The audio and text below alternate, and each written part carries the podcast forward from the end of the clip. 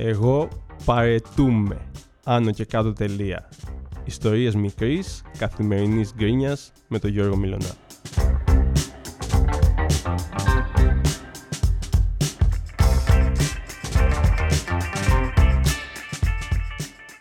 Γεια σου δώρα μου. Χαίρετε Γιώργο. Χαίρετε, γεια σε όλους και όλες. Ε, το έχουμε πάει άλλες ε, δύο φορές να ξέρετε αυτό γιατί δεν μας έχει βγει καλή η έναρξη. Ήταν πάρα πολύ δύσκολο να πω αυτό γεια σου.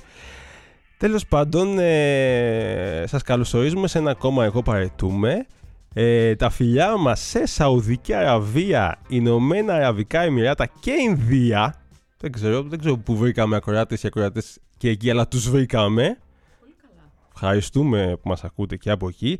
Να δώσουμε τα χαιρετίσματά μας στην Μαρία, η οποία είχε ακούσει εκείνο το podcast για την δυσχρωματοψία, ε, στο οποίο είχα αναφέρει ότι κάτω από κάποιες πάρα πολύ περίεργες συνθήκες βρεθήκαμε τρεις άνθρωποι ταυτόχρονα στον ίδιο χώρο με δυσχρωματοψία και είπε ότι και ο γιος της, ο οποίος μένει στον νέο κόσμο, έχει και αυτός, οπότε να τον συναντήσουμε και να βρεθούμε και τέσσερις άνθρωποι ταυτόχρονα στον ίδιο χώρο με δυσχρωματοψία και Πάμε στα δικά μας. Δώρα μου. τε- ο- Κάθε φορά που σκέφτομαι ότι αυτό το podcast τέλειωσε, δεν έχει κάτι άλλο, βρίσκεται εκεί ένας άνθρωπος ή ένα περιστατικό, ένα σκηνικό.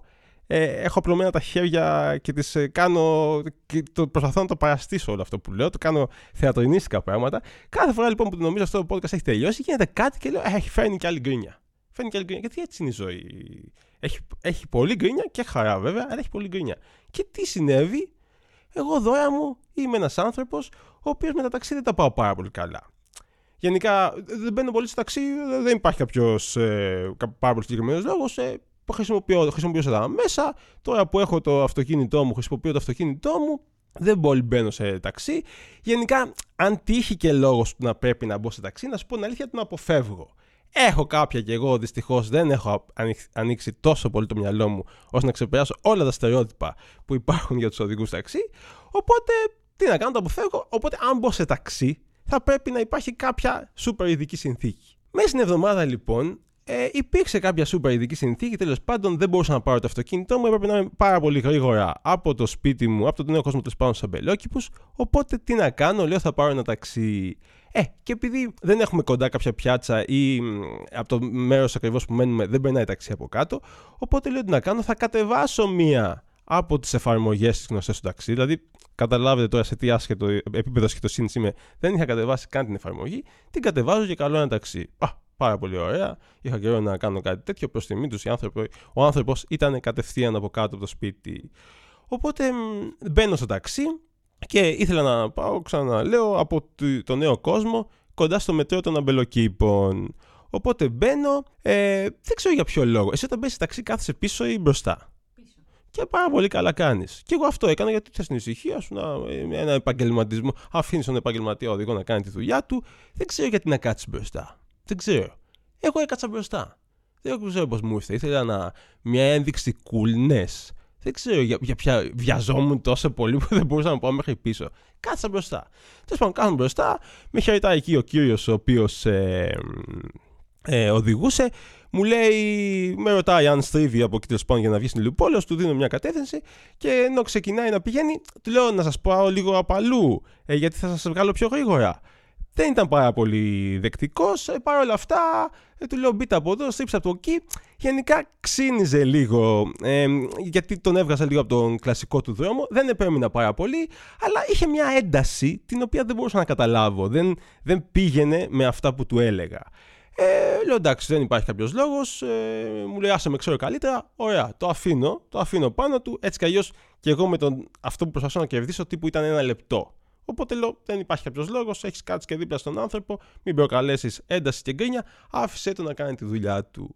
Και αφού λοιπόν έχουμε βγει στην, ε, μετά από το Καλιμάρμαρο, εγώ στην ουσία εκεί λίγο την Αρδιτού ήθελα να την ξεφύγουμε για όσους ξέρουν ε, ε, μέσα από τα στενά του Μέτς να τον βγάλω από Μουσούρου. Μόλις είχα πει για Μουσούρου έπαθε κεφαλικό γιατί μου λέει δεν χωράνε δύο αυτοκίνητα. Τέλος πάντων δεν ήθελα να τσακωθούμε, οπότε τον άφησα να κάνει τη δουλειά του. Ένα λεπτό πάνω, ένα λεπτό κάτω, δεν χάθηκε ο κόσμος. Περνάμε το Καλιμάρμαρο και εκεί κοντά στο Παγκράτη είχε πάρα πολύ κίνηση.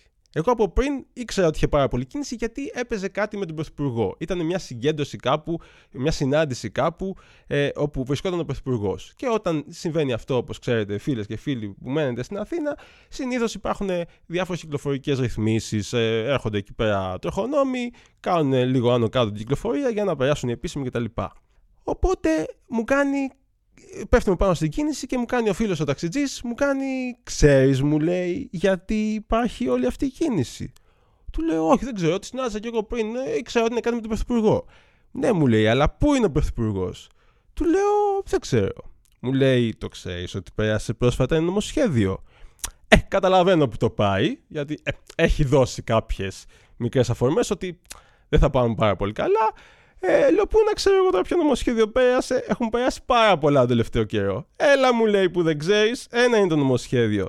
Ποιο είναι βέβαια το νομοσχέδιο; Ε, και ξεκινάει το νομοσχέδιο της ανομαλίας. Και τώρα εκεί έχουν σήμερα μια συγκέντρωση που είναι ο Μητσοτάκης και ο Κασελάκης και όλοι οι άλλοι ανώμαλοι και κάνουν τις ανομαλίες τους και πού πάει η χώρα και μας έχουν εξευθυλίσει.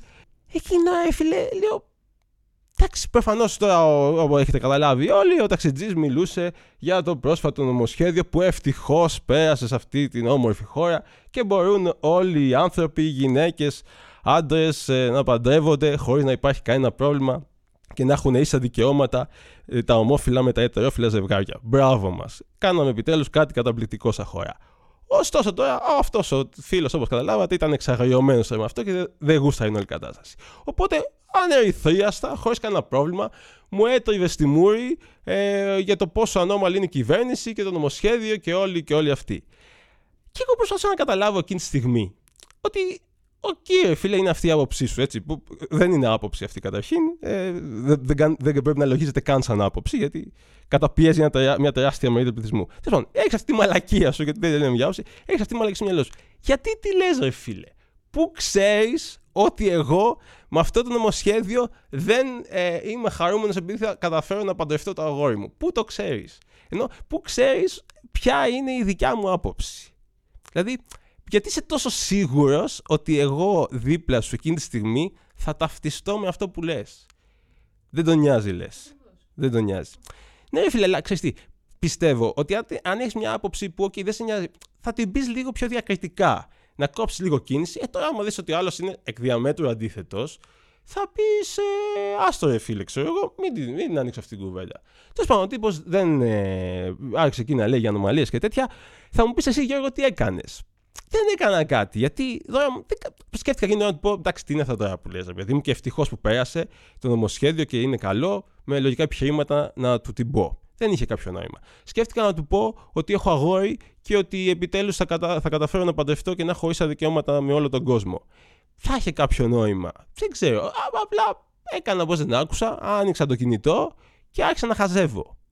Δεν ξέρω αν έκανα λάθος ή σωστά. Αλλά ένιωθα ότι δεν θα οδηγούσε πουθενά αυτή η κουβέντα. Έτσι και έτσι το νομοσχέδιο πέρασε και ευδίσαμε. Ε, άστο τώρα αυτό να χαθεί κάπου, στη, να μπει κάπου στο χρονοτούλοπο τη ιστορία. Τέλος, συνέχισε εκεί πέρα να λέει για ανομαλίες. Όταν φτάνουμε στη Ριζάρη, μου κάνει κοίτα δεξιά. Του λέω τι να δω.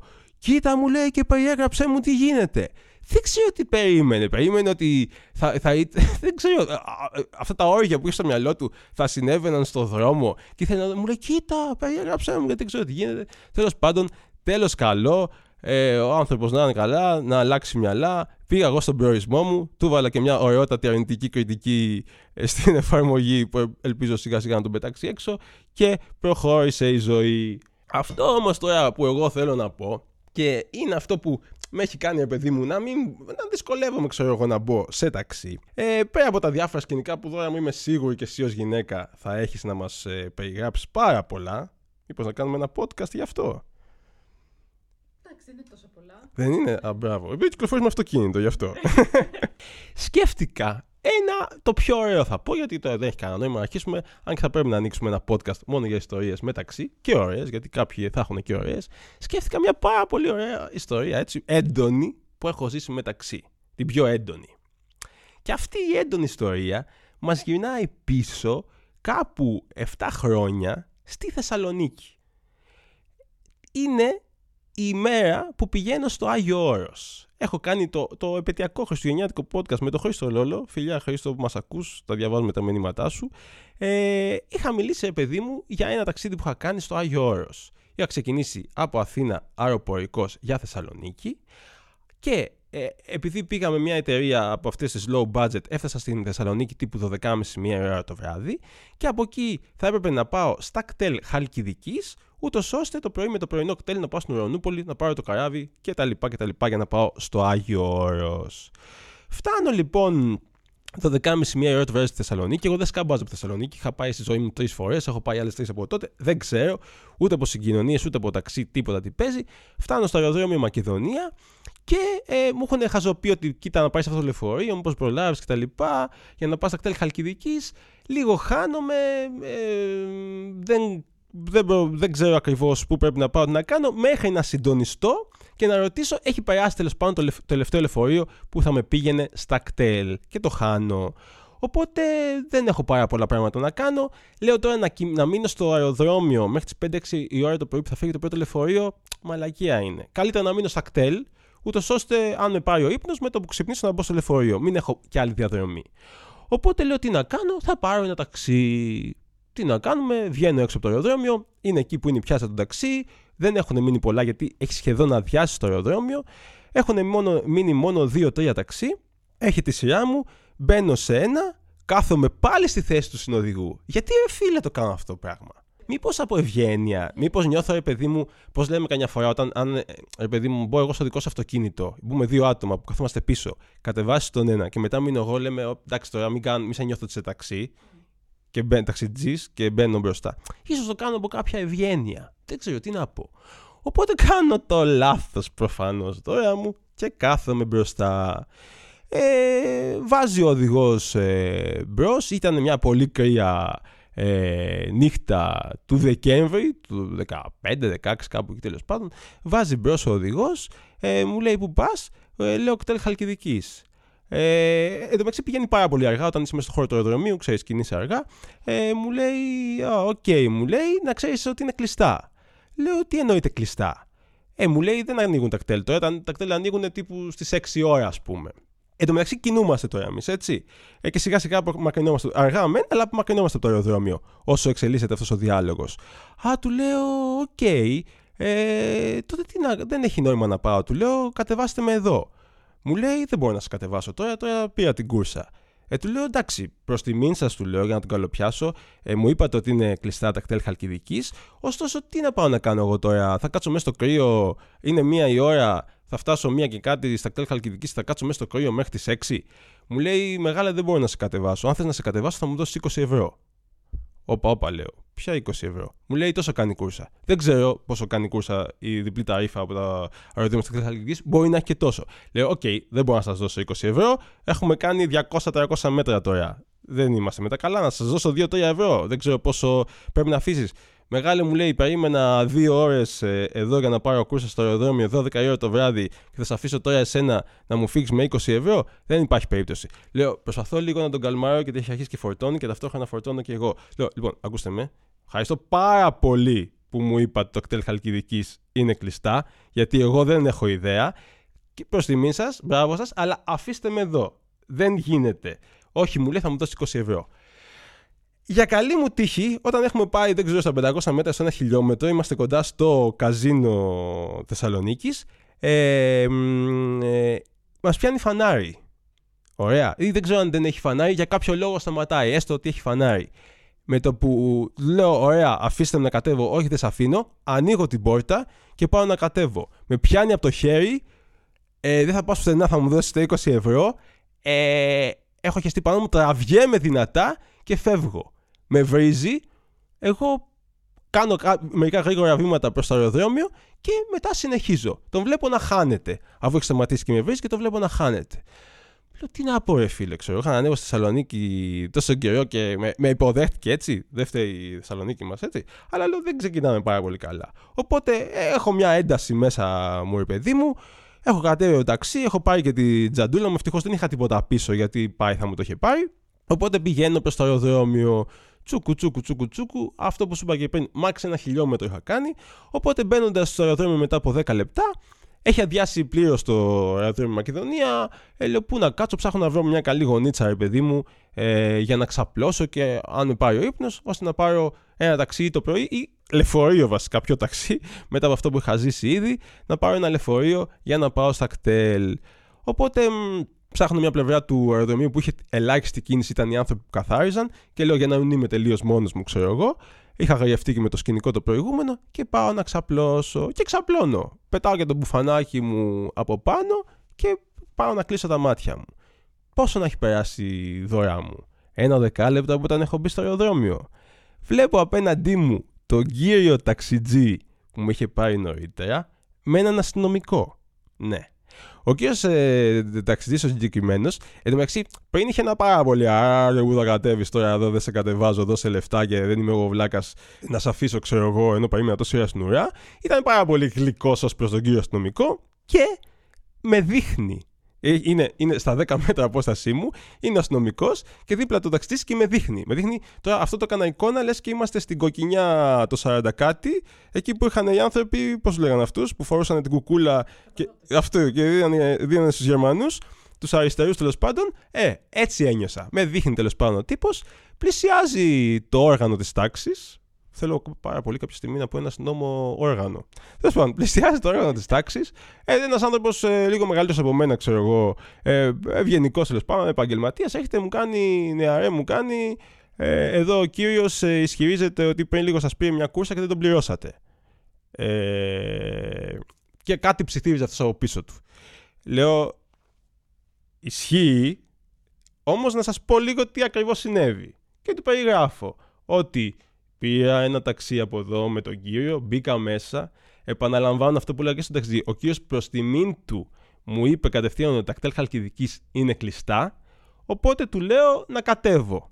Αλλά εκείνη τη στιγμή, από όταν του είπα να κατέβω, μου λέει: Όχι, δεν μπορώ να σε αφήσω. Γιατί ε, θέλω, περίμενα τόση ώρα ή θα μου δώσεις τα λεφτά κτλ. Και, και του λέω: Δεν μ' άφηνε με τίποτα να κατέβω. Και όταν κατέβηκα, άσκησε και βία πάνω, με τράβηξε από το χέρι κτλ. Κοίτα, επειδή είχα ένα στυλ, εντάξει, αξιοπρεπές, ρε παιδί μου. Και ο τύπος φαινόταν λίγο περίεργος. Έτσι. Δεν ξέρω, μπορεί να μην ακούστηκε πάρα πολύ καλό αυτό, αλλά τέλος πάντων, τι να πω. Ήμουνα, τα είπα πιο ωραία, ξέπεμπα, μεγαλύτερη εμπιστοσύνη. Όπως και να έχει, τον παίρνει τον ε, οδηγό, ο αστυνομικός και παραμερίζουν. Ε, και κάτι συζητάνε Λέω, φίλε, τώρα με βλέπω να καταλήγω αντί για το Άγιο Όρο σε κανένα κελί, αλλά όχι κελί του Αγίου Όρου, σε κελί της ε, φυλακής. Τέλος πάντων, και αφού συζήτησαν για κάμποση ώρα, ε, χάθηκαν. Έφυγαν και δεν τους ξαναείδα ποτέ. Οπότε έτσι ξεκίνησε δυνατά η Θεσσαλονίκη. Παρ' όλα αυτά δώρα μου, επειδή εγώ τώρα είχα χεστεί πάνω μου και λέω δεν θα μείνω άλλο στο αεροδρόμιο, πήρα ταξί για να πάω στα κτέλ. Πήρα ταξί στο καπάκι, δεν ήθελα να μείνω με τίποτα εκεί. Λεωφορείο δεν υπήρχε τέτοια ώρα. Πήρα ταξί στο καπάκι για να πάω στα κτέλ Χαλκιδικής. Εντάξει, δεν συνέβη τίποτα ακραίο. Πέρα από το ότι όταν είπα στον κύριο οδηγό, ε, με ρωτάει που πας, του λέω στα κτέλ. Ναι, μου λέει από τα κτέλ που θα πας. Του λέω πάω στην Ουρανούπολη. Τώρα η Ουρανούπολη είναι στο τρίτο πόδι, αλλά ε, νομίζω. Τέλος πάντων, όπως και να έχει η Ουρανούπολη από Θεσσαλονίκη, το 100 χιλιόμετρα είναι 200, δεν είναι αμπελόκηπη μαρούση. Α, μου λέει, OK, okay, θέλω να σε πάω. Του λέω, τι εννοείτε να με πάτε; Ε, μου λέει με το ταξί. Όχι, ξέρω εγώ, ε, ξέρω, με το ΚΤΕΛ θα πληρώσω 20 ευρώ, με το ταξί θα πληρώσω 200. Α, μου λέει, δεν είναι πρόβλημα να μου κάνει. Πριν από σένα πήγα έναν άλλο νεαρό και τον πήγα απευθείας. Τέλος πάντων, τέλος πάντων, πήγα το ταξί. Ευτυχώς ο άνθρωπος μου άφησε τα ΚΤΕΛ. Πήγα τα ΚΤΕΛ μου την επομένη και πήγα στο Άγιο Όρος. Τα υπόλοιπα μπορείτε να τα ακούσετε σε πρώτο επεισόδιο. Αυτό είχα να πω με το ταξί εσύ δώρα και εντάξει, ήταν καλά οι άνθρωποι, ε, αλλά δεν, δεν με βοηθάει η όλη φάση με τα σκηνικά που μου έχουν τύχει να μπω σε ταξί. Να αλλάξουμε λίγο κλίμα ε, αυτό, που θέλω να, αυτό που λέω τώρα τελευταία είναι εγώ ήμουν ένα άνθρωπο οργανωμένος και προγραμματισμένος και έκανα γυμναστική, ρε παιδί μου, αρκετά στη ζωή μου. Δηλαδή, τελευταία 7-8 χρόνια είχα ένα πρόγραμμα, πήγαινα κολυμβητήρια, έκανα σπίτι μου κατά την περίοδο της καραντίνας, έκανα τρέξιμο, γενικά έκανα πράγματα. Και το τελευταίο καιρό έχω σαπίσει. Όπως είπα και τις προάλλες που πήγα και περπάτησα στο, εκεί στον κήπο. Έχω σαπίσει, ρε παιδί μου. Και παρατηρώ ότι αυτό που με στεναχωρεί με τη γυμναστική είναι ότι όσο καιρός απίζεις και όσο περνάει ο καιρός, αν είχες μια χ φόρμα, δεν μπορείς να επιστρέψεις αυτήν. Δηλαδή, αν πες ότι εγώ έτρεχα, ωραία. Το τελευταίο μου αγώνας που συμμετείχα, το τελευταίο μου προπονήσει ήταν κάπου στα 10 χιλιόμετρα. Αν εγώ τώρα πάω να τρέξω αύριο, δεν είμαι για 10 χιλιόμετρα προφανώς με 3 μήνες αποχή. Θα μπο... Για να μην πάθει κάτι το σώμα μου, θα πρέπει να τρέξω 3 χιλιόμετρα. Πρέπει να τρέξω 2. Και σιγά σιγά να το ξαναχτίσω. Οπότε εγώ σαν άνθρωπος θα ήθελα ένα cheat. Να μπορούσες, ρε παιδί μου, να επέστρεφες στην πρώτη σου κατάσταση. Πήγαινες στο γυμναστήριο και έχεις 50 κιλά. Να μπορείς με ένα χρόνο αποχή να επιστρέφεις όπου το άφησες, πάλι στα 50 κιλά. Να έτρεχες 10 χιλιόμετρα, να μπορείς πάλι. Όπως ξέρεις, ε, δώρα μου, αυτό το, ε, το cheat δεν, ε, δεν έχει εφευρεθεί ακόμα. Οπότε, φίλες και φίλοι, όταν κάνετε γυμναστική, την σταματάτε και επιστρέφετε στη γυμναστική σας, οποιασδήποτε μορφής και να είναι αυτή, δεν μπορείτε σε καμία περίπτωση να την πιάσετε από εκεί που την αφήσατε. Πήγα εγώ τώρα να τρέξω, πήγα ε, από το πουθενά να τρέξω 5 χιλιόμετρα, προφανώς την άλλη μέρα τα πόδια μου πονούσανε και ήμουνα έτοιμος, ε, λέω τέρμα το τρέξιμο για πάντα. Και θυμήθηκα πάλι δώρα μου. Μια περίπτωση στο παρελθόν που ήμουν πιο ανώριμος, έτσι, πιο ανώριμος. Βέβαια την ίδια βλακία έκανα τώρα, αλλά ακόμα πιο ανώριμος. Θυμήθηκα κάπου ε, εκεί στο Λύκειο πήγε ένα γυμναστήριο. Δεν ξέρω τι βλακία ήταν αυτή που πήγαινα γυμναστήριο στο Λύκειο, αλλά τι να κάνουμε. Πήγαιναν κάποιοι φίλοι μου, πήγαινα κι εγώ. Όπου πήγαινα γυμναστήριο, είχα αρχίσει να χτίζω μία φόρμα, σήκωνα κάποια συγκεκριμένα κιλά και μετά, επειδή προκύψαν οι πανελίνε κτλ., για ένα χρόνο δεν πήγα στην τρίτη Λυκείου. Παρ' όλα αυτά, με το που τελειώνουν τις πανελίνε, λέω Γιώργο μου, πήγαινε ξανά γυμναστήριο. Και πολύ καλά κάνεις. Πάω στο γυμναστήριο, ωστόσο, πάω πρώτη μέρα στο γυμναστήριο και πιάνω τα κιλά ακριβώς από εκεί που τα είχα αφήσει ένα χρόνο νωρίτερα. Γιατί δεν ήξερα. Γιατί νόμιζα ότι ήμουν ο Σιλβέστερ Σταλόνε. Δεν ξέρω γιατί. Το θέμα είναι ότι πιάνω τη γυμναστική ακριβώς από εκεί που την έχω αφήσει και όχι μόνο αυτό, εκείνη την περίοδο στο σπίτι ε, κάναμε και δουλειές. Βάφαμε το σπίτι. Οπότε πήγαινα γυμναστήριο, δεν είχα και κάτι άλλο να κάνω, ήταν το καλοκαίρι που είχε τελειώσει το Λύκειο και επέστρεφα στο σπίτι και μπογιάτιζα τον τοίχο. Δεν ξέρω πώς την είχα δει. Ε, μία μέρα το ένα, δύο μέρες το άλλο, τρεις μέρες το άλλο. Το σώμα μου είδα ότι άντεχε, δεν είχα κάτι ιδιαίτερο πέρα από το πιάσιμο, το κλασικό ε, που σε πιάνει όταν κάνεις γυμναστική μετά από κάποιο χρονικό διάστημα που την έχεις αφήσει. Συνέχισα τη ζωή μου και λέω θα πάνε όλα μια καλά, θα γίνω και σφίχτης και θα πάω να εντυπωσιάσω τα πλήθη στη σχολή μου. Οπότε Παίρνουν οι μέρες, τώρα δεν ξέρω πόσος καιρός είχε περάσει. Είχε περάσει μια εβδομάδα που έκανα αυτά που δεν έπρεπε στο γυμναστήριο και ταυτόχρονα έκανα και τις δουλειές στο σπίτι. Όπου είμαι τότε με μια φίλη μου και πηγαίνουμε, γυρνάμε από το Παπί, το Πανεπιστήμιο Πυραιός. Εκείνη είχε περάσει σε εκείνη τη σχολή. Είχε περάσει πανεπιστήμιο εκεί, οπότε ήθελε να πάμε να δούμε ε, πώς είναι το πανεπιστήμιο κτλ. Πάμε, παίρνουμε το θελικό 040. Έχεις μπει σε αυτό το θελικό λεωφορείο. Ε, φανταστικό λεωφορείο που γυρνάει τη μισή Ελλάδα αν όχι Αθήνα. Ε, κατεβαίνει από. Από πού ξεκινάει αυτό, Σύνταγμα ξεκινάει. Νομίζω από Φιλελίνων. Από τη Φιλελίνων και κάνει μια θεόκουλη διαδρομή και κάπως φτάνει στον Πειραιά. Τέλος πάντων, πάμε εκεί, βλέπουμε το παπί. Α, τι ωραίο που είναι. Έμοιαζε με κάμπους, ε, ψιλοκαινούργιο πανεπιστήμιο, σύγχρονο, α, πάρα πολύ ωραία. Και στο γυρισμό Ξαναπαίρνουμε το 040 αφού είμαστε πάρα πολύ εντυπωσιασμένοι με το πανεπιστήμιό της και όχι με το δικό μου, γιατί όπως προείπαμε στο προηγούμενο επεισόδιο, ήταν μια πολυκατοικία στο κέντρο της Αθήνας. Μπαίνουμε πάλι στο λεωφορείο, καλοκαίρι τώρα σκέψου, τέλη Αυγούστου, αρχές Σεπτέμβρη. Μπαίνουμε στο λεωφορείο και όπως είμαστε μέσα σε αυτό το θελικό 040, κρατιόμαστε λοιπόν από, πώς τα λένε αυτές, αυτούς τους στήλους, ξέρω εγώ, σαν στριπτιζάδικου που έχουν μέσα τα λεωφορεία, κρατιόμαστε από εκεί κάπου στη μέση του λεωφορείου. Και όπως κρατιέμαι λοιπόν εγώ από αυτόν τον στήλο, ε, φορώντας τον κοντομάνικο γιατί Αύγουστος, γυρνάει μια γιαγιά που ήταν δίπλα και μου κάνει, κοιτάει τα χέρια μου, τους βραχίονές μου, τους πύχες μου μάλλον, και μου λέει τι έπαθες μου κάνεις, είσαι καλά; Και εγώ δώρα μου, τώρα μακάρι να είχα εικόνα, στο δείχνω εσένα. Λοιπόν, εγώ, παιδιά, εδώ πέρα, οι πύχες μου είναι πάρα πολύ αδύνατοι. Γενικά, ένα για έναν άνθρωπο 40 χρονών, δηλαδή και για 12, είναι αδύνατοι. Ωραία. Δεν ξέρω τι έχω. Από τον αγκώνα μου, όσοι λοιπόν τον ε, καρπό μου είναι πάρα πολύ αδύνατοι. Εκείνη λοιπόν τη μέρα, από τη μέση περίπου του πύχη μέχρι τον αγκώνα, είχε πάρει τουλάχιστον 50% όγκο παραπάνω το χέρι μου. Είχε πριστεί, λες και απλά είχα βαρέσει μια ένεση με στεροειδή για να πριστεί. Κοιτάω και το άλλο χέρι ακριβώς το ίδιο. Παρ' όλα αυτά, επειδή έχω, είμαι 17 και έχω άγνοια κινδύνου και οι φίλοι μου, βάζουμε τα γέλια. Γιατί δεν πόναγα. Επίσης τα κουμπούσα και δεν ένιωθα κάτι περίεργο. Ήταν απλά σαν να κουμπούσα το χέρι μου. Ούτε πόνο, ούτε τσίμπημα, ούτε πιάσιμο, ούτε τίποτα. Οπότε βάζουμε τα γέλια. Συνεχίζει η κυρία διπλά. Λέει, ε, είσαι με τα καλά σου, λέει αγόρι μου. Πήγαινε σε ένα νοσοκομείο. Μπορεί να έχεις κάτι αλλεργικό.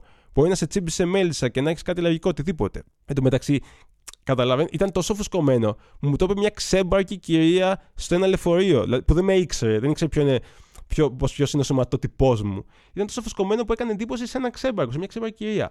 Οπότε, μάμου σου του πετάγεται κι άλλη μία, ξέρεις πώς γίνεται στα λεωφορεία, όταν αρχίσει να μιλάει ένας, ξαφνικά πετάγονται όλοι. Και λέει, Ναι, κοίταξε το αγόρι, έχεις μια αλλεργία, μπορεί να πας κάτι. Οπότε φοβόμαστε πάρα πολύ, κατεβαίνουμε όπως είμαστε και πηγαίνουμε στο τζάνιο.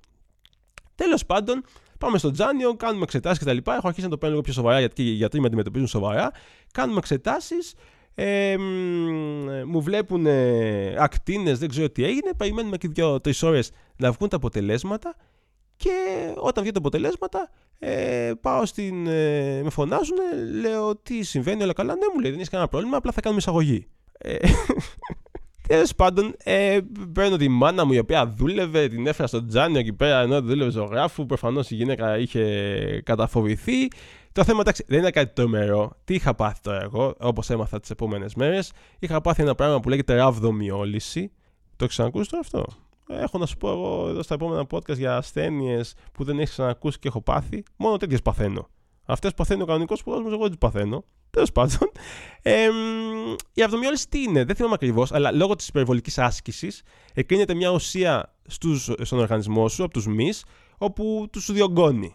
Αυτό είχα πάθει. Δεν ήταν κάτι τρομερό. Προφανώς έπρεπε να ξεκουραστώ, να πέχω από τη γυμναστική για ένα αρχή χρονικό διάστημα και να μου βάλουν ορούς ώστε να κατουρίσω αυτή την ουσία και ε, να συνέλθω. Και όντως δεν έκατσα πολύ. Έκατσα μια μισή μέρα, ξέρω, τύπου ούτε 40 ώρες δεν έκατσα στο νοσοκομείο. Ε, δεν μου έδωσαν τίποτα οι άνθρωποι πέρα από ορό, δηλαδή έτρωγα κανονικά και τα πάντα. Ε, και αφού τέλος πάντων έβγαλα από μέσα μου ε, αυτή την ουσία που είχε παραχθεί, έκοψα λίγο τη γυμναστική και ξεφούσκατα σαν τα χεράκια μου μέσα στην εβδομάδα. Οπότε αυτό θέλω να πω σε φίλες και φίλους ότι καλό είναι να κρατάτε μια επαφή με τη γυμναστική σας. Αν δεν κρατάτε θα ξεκινήσετε από την αρχή τα χιλιόμετρα που κάνατε, τα βάρη που κάνατε κτλ.